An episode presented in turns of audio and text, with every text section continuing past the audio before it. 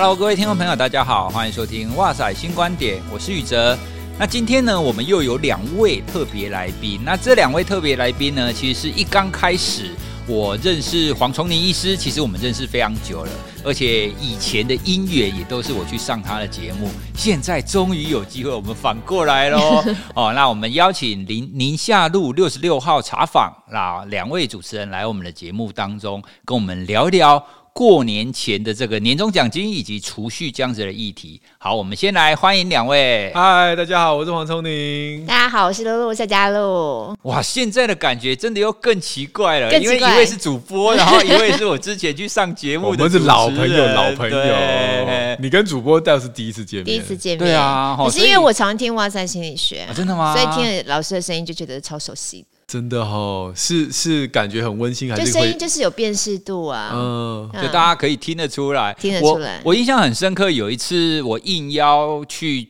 去一个企业做演讲，然后就刚好会有那一种有有听节目的人来，嗯，然后他们来的第一句话说：“哇，老师你的声音跟节目上一模一样哎、欸！”我想就同一个人、啊，对啊。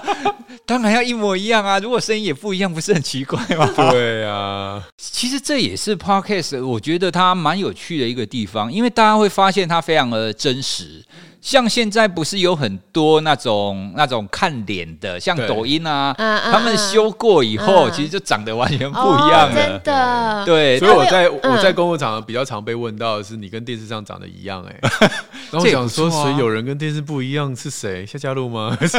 怎么讲？可是可是讲话这个就是声音啊，很多人就会跟我讲说，哇，你讲话的方式跟在播新闻很不一样。哦, 哦，对对，你你的会差很多，对，因为播新闻好像就是要有一个播新闻的样子，中规中矩，中规中矩。哎，你那您觉得你会在播新闻的时候比较强调字正腔圆吗？会吗？其实有时候就是很想要强调啊，但是人在恍神的时候就是也控制不了自己的舌头。可是我觉得播新闻的时候，因为你时间上面有压力嘛，所以你讲话起来那个逻辑要更强，只有结构要更严谨啊。人事实地物，我我不是很喜欢太多赘词或是很冗长的一个高头，我自己的习惯。跟听众朋友介绍一下宁夏路六十六号茶坊这个节目啊，这个节目呢一刚开始，其实刚出现的时候，我就跟黄崇宁医师跟他讲说，哎，应该要来上一下我们哇塞心理学啊。那现在、欸、那现在已经十几集了，哎、欸，我们终于有机会来聊一下。我们还是小菜鸟，没有没有没有，前辈多多的请教。欸、其实如果跳脱 podcast 这个这个媒介来讲，其实两位已经是才是前辈，两位已经主持节目或者是主播非常久了。听众听我们在那边礼貌来礼貌去，你也受不了了。对，所以我们再把它剪掉。可是我觉得，可是我觉得 podcast 真的很好玩，就是 podcast 跟跟听众之间的互动是很直接的，然后就是。很很本于自己的，因为我觉得在电视上的我就是主播夏嘉露、嗯，可是在这边我就是露露本人多、欸嗯，不一样吧？好，那我们今天聊的主题呢？因为我们今天这一集啊，大概会在农历春节的时候。其实我们每一个上班族或是每一个有在赚钱的人都会面临的一个情境，就是你领的年终奖金。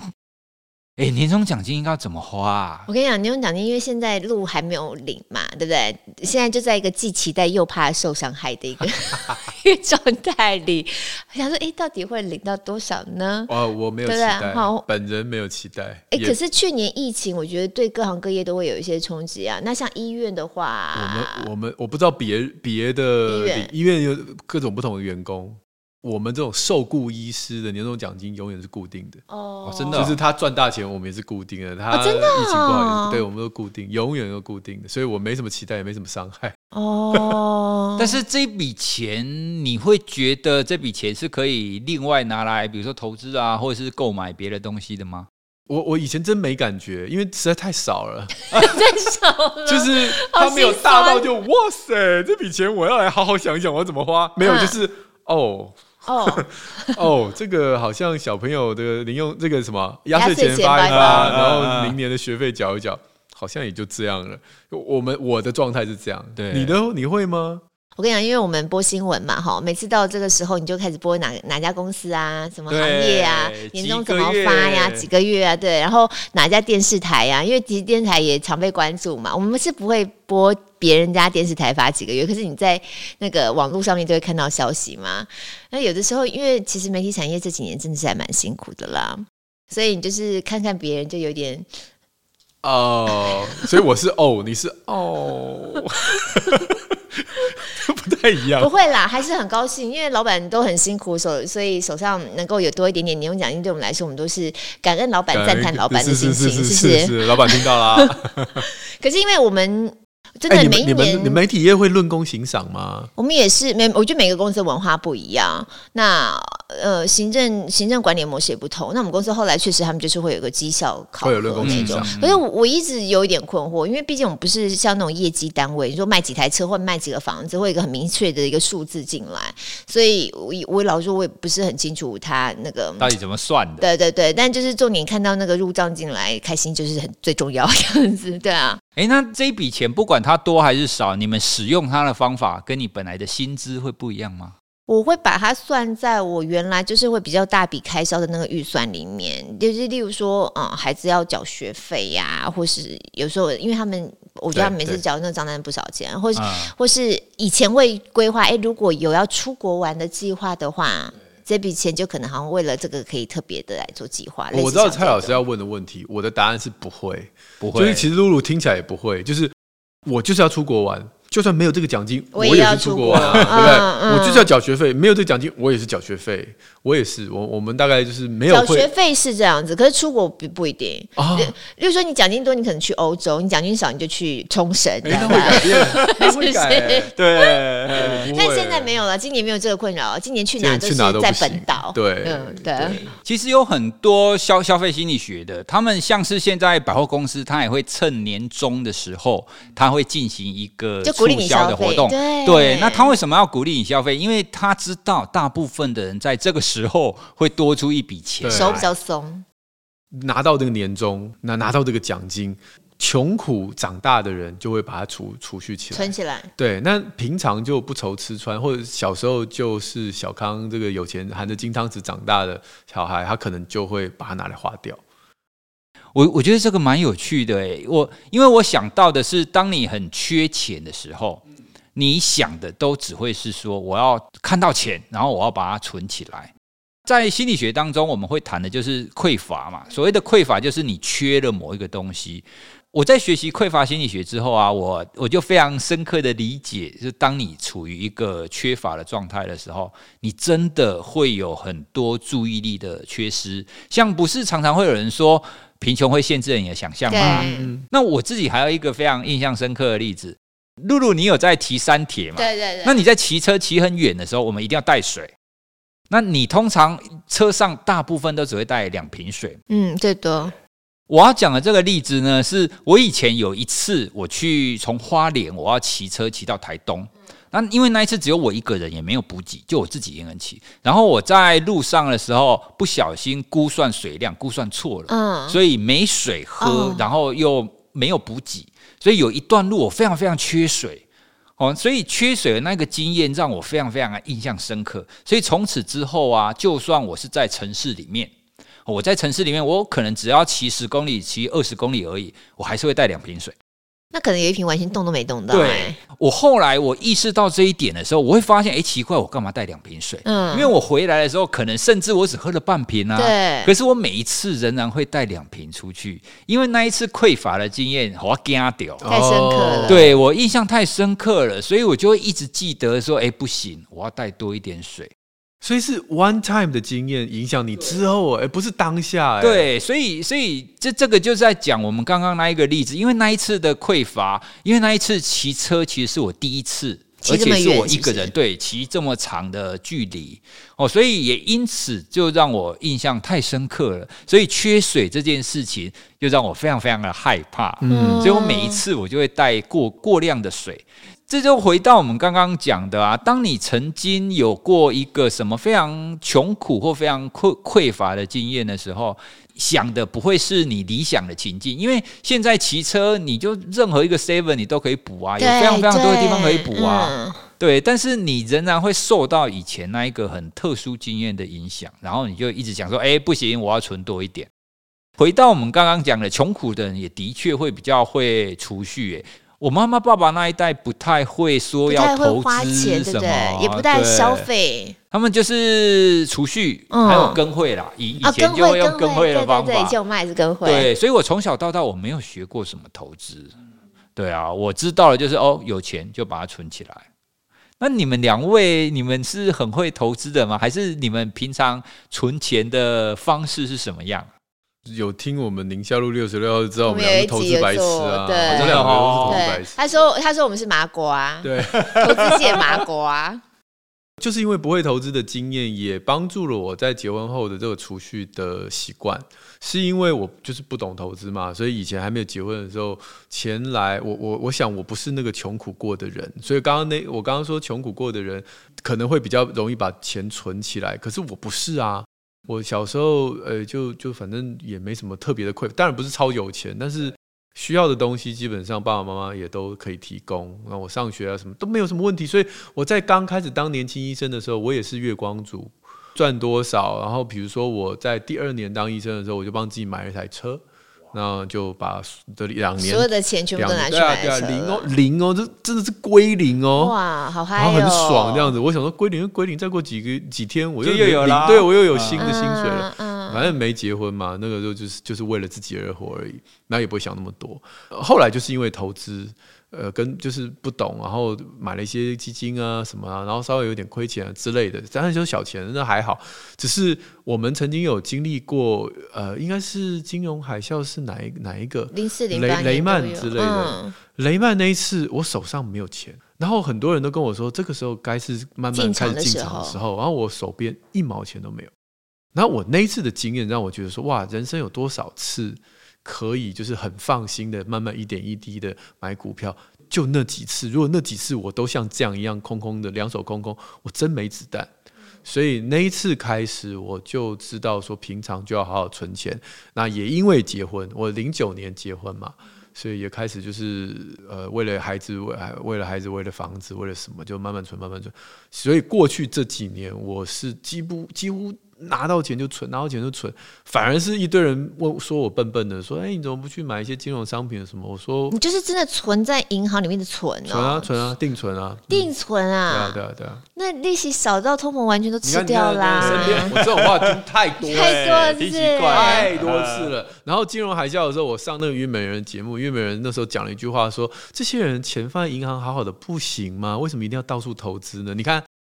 跌的时候大家就说放在银行好好的，为什么没有乱投资呢？然后现在我放在定存的时候，你们就说干嘛放在银行，有一种父子骑驴的感觉，是不是？什么状况？时代不一样啦，因为你看现在货币宽松啊，所以那个银行就是对啦，我知道啦、啊、我可是要不是我过去这几年的存款习惯，我怎么有机会后来真的为了我老婆的梦想而哎、欸，就买了一个她喜欢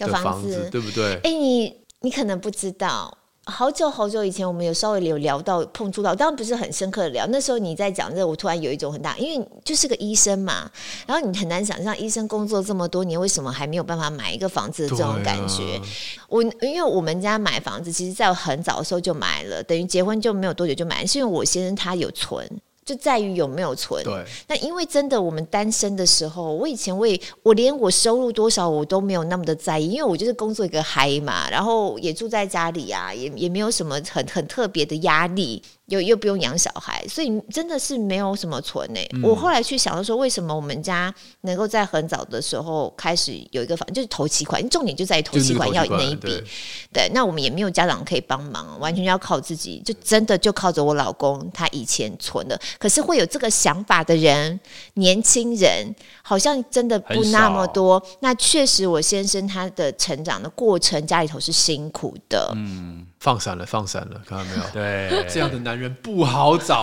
偏偏就给他碰到，要回去称赞他，对不对？我怎样讲就是我放闪，因为他经历过，然后他有他有看到他的妈妈为了孩子们学费要去张罗的那个辛苦，所以他从以前一出社会一有一有收入之后，他真的就是有意识的要把它存起来，嗯、那以至于我们到后来有一个投期，但那都是后话啦。嗯、不但真的就很符合刚才。讲到一次的经验，看着妈妈为了学费到处跟人家张罗的时候，我觉得孩子看在眼里是有压力的。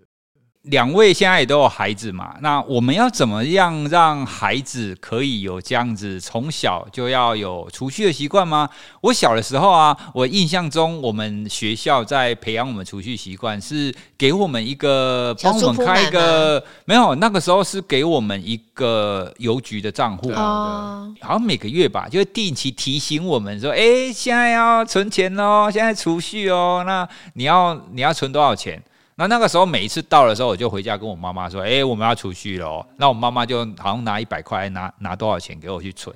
但是其实这个仍然没有办法养成我储蓄的这个习惯，没有用。对，因为对我来讲，就是它就是一件事，老师叫我交钱，然后这个东西放在那里面，而且你还是跟妈妈拿，也不是真的自己存下来的零用钱拿去的。对，所以所以我自己觉得，你要教孩子要有这种储蓄，要有 backup 这个概念，其实是不容易的、欸嗯。我自己也几乎是快要到念完博士班，然后开始自己赚钱。对, 对，因为一刚开始我会觉得说啊，很简单啊，反正我一个人嘛，我赚多少花多少啊，就像从您刚刚讲的啊，我有钱我就把它花掉，反正我会继续赚，下个月会有进账。对，上次我们宁夏路六十二号请的那个财经专家 Tina， 她就说她小时候她是想买东西，那妈妈就说你今天想买这个东西，那我们先 hold 的，那我把这笔钱把你放在邮局里面，我们看看会怎么样。然后过一段时间，她说你看你的钱长大了，然后她就说哇，原来这个储蓄是会长大的耶。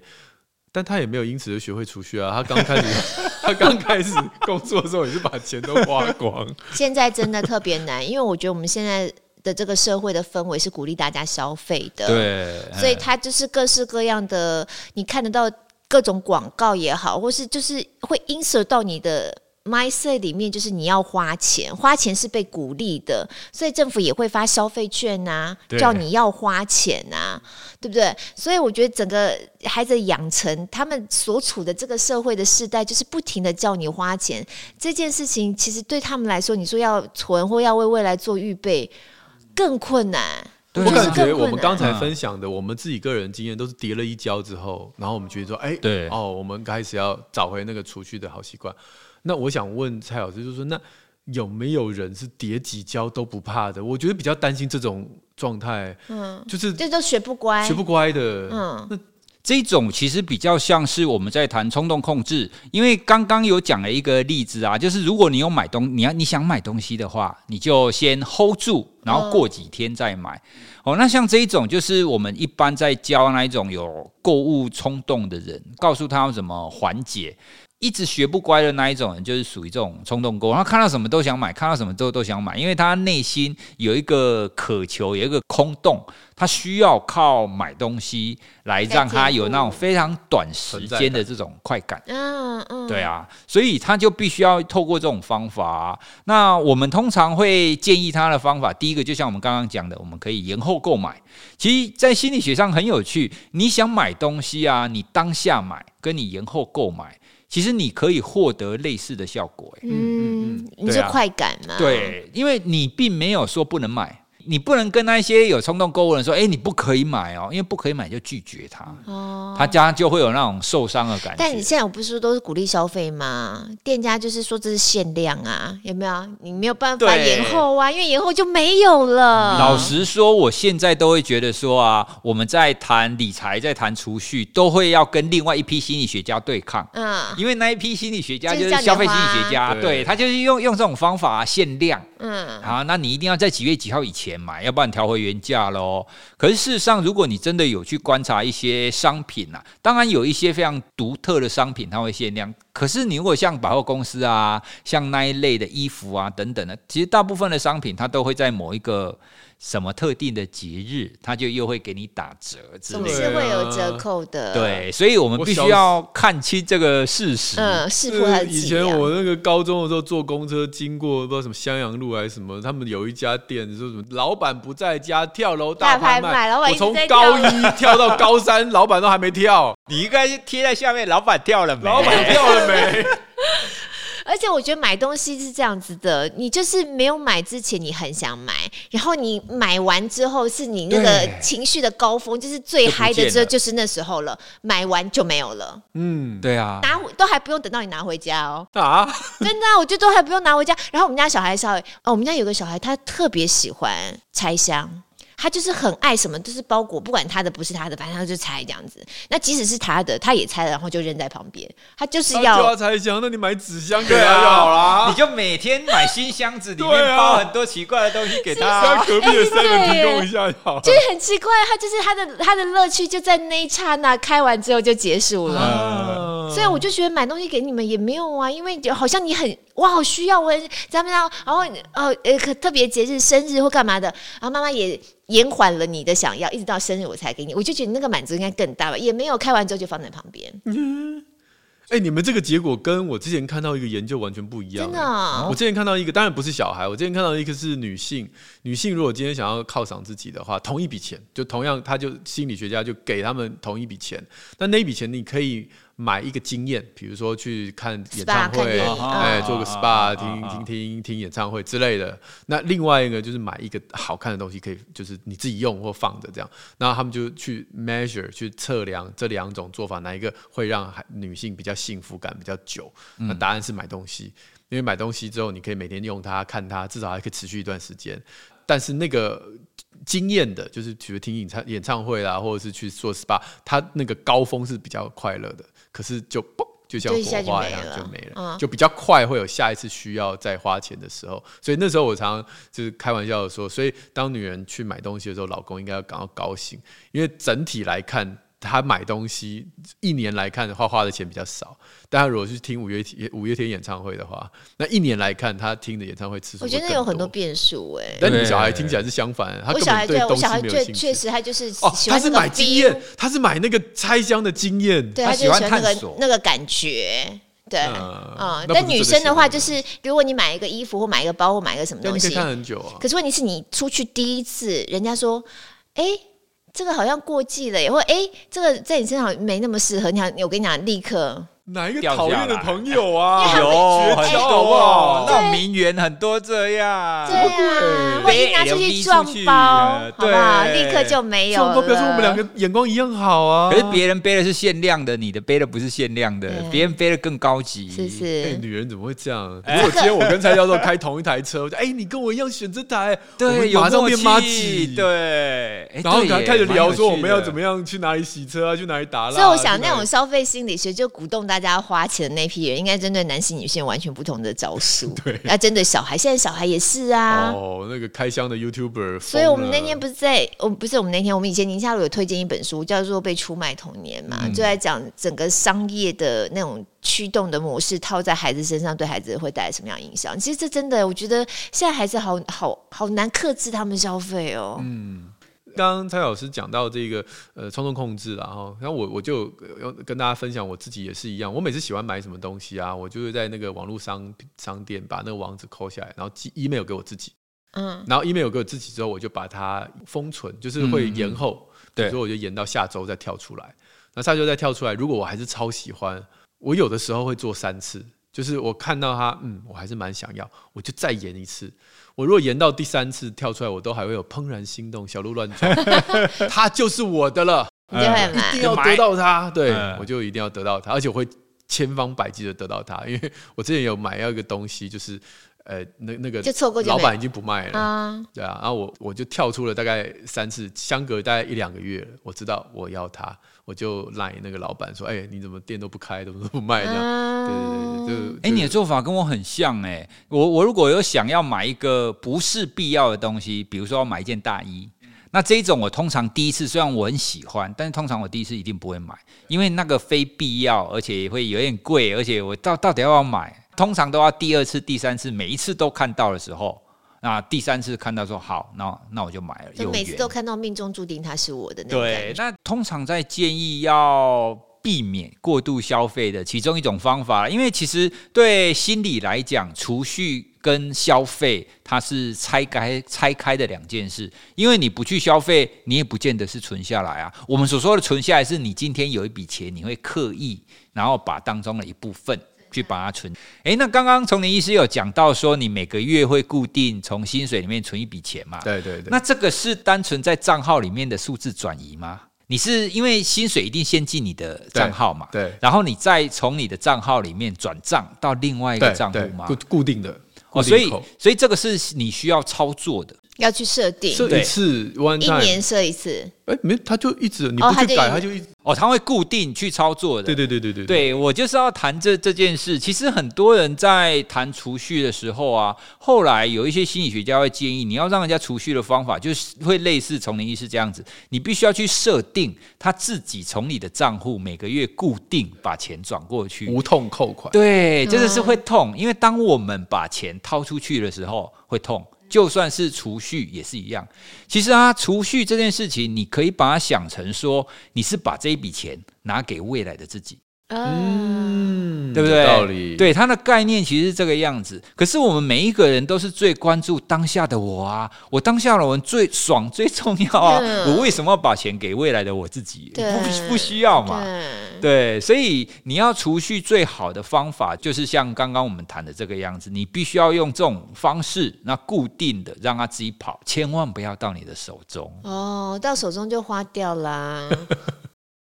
我们刚刚提到的是第一个方法是最好储蓄的方法嘛，那还有另外一种方法，那个研究其实很有意思，跟我们刚刚讲的现在的自己跟未来的自己有一点像哦，因为那个实验啊，它是想要知道说，如果你真的看到未来的你自己，你会不会愿意存比较多的钱。哎呦，他们是用 V R 的方法，哦，然后让每一个人都是透过那个 V R 用模拟，因为他会帮每一个人拍照，然后再再用一些影像处理的技术让它用老化的状态，oh. 所以啊，你戴上 V R 你会有两种情境，一个是看到现在的你，另外一个是看到七八十岁的你。对，然后他就问他说，好，你愿意就是每个月拨多少钱存起来，然后他们发现啊，如果你让他看到未来的你自己的话，他会愿意多一倍以上的钱。哇，真的，对，因为就很像是我们刚刚讲的现在的我跟未来的我，当你看到未来的你的时候，已经老掉了你，你会连结起来，而且你会很明显的知道说，哦，对，未来我会老，我会虚弱，我会需要钱，所以我现在需要做一点准备。那如果那个 V R 显示出未来是一个烂人呢？就是小孩也不管了，好可怜哦，啊，就变一个独居老人的状态，然后搞小三，家破人亡，这个可能要存更多才行哦，这个变成三倍，对啊，这个可能就要存一半哦。这个或许 我, 我觉得这个研究可以后续再来操弄看看，就是，你, 你给他一个设定是未来是愉快的老，对，一个悲惨的老这样子，对对对对对对对对对对。那那个研究还没有设设定到这么的仔细，他们单纯就看，因为我们人看到老化的自己，其实都会有一种虚弱的感觉啦，所以多多少少就会出现这种我要存一点，给一个给这个可怜的老人那种感觉。对， 对啊，这其实又跟我们前面讲的那种匮乏的心态。会有一点像，嗯，因为未来的你也是你嘛，那你看你未来的你好像是比较弱了，yeah. 比较需要帮助了，所以你要先存起来。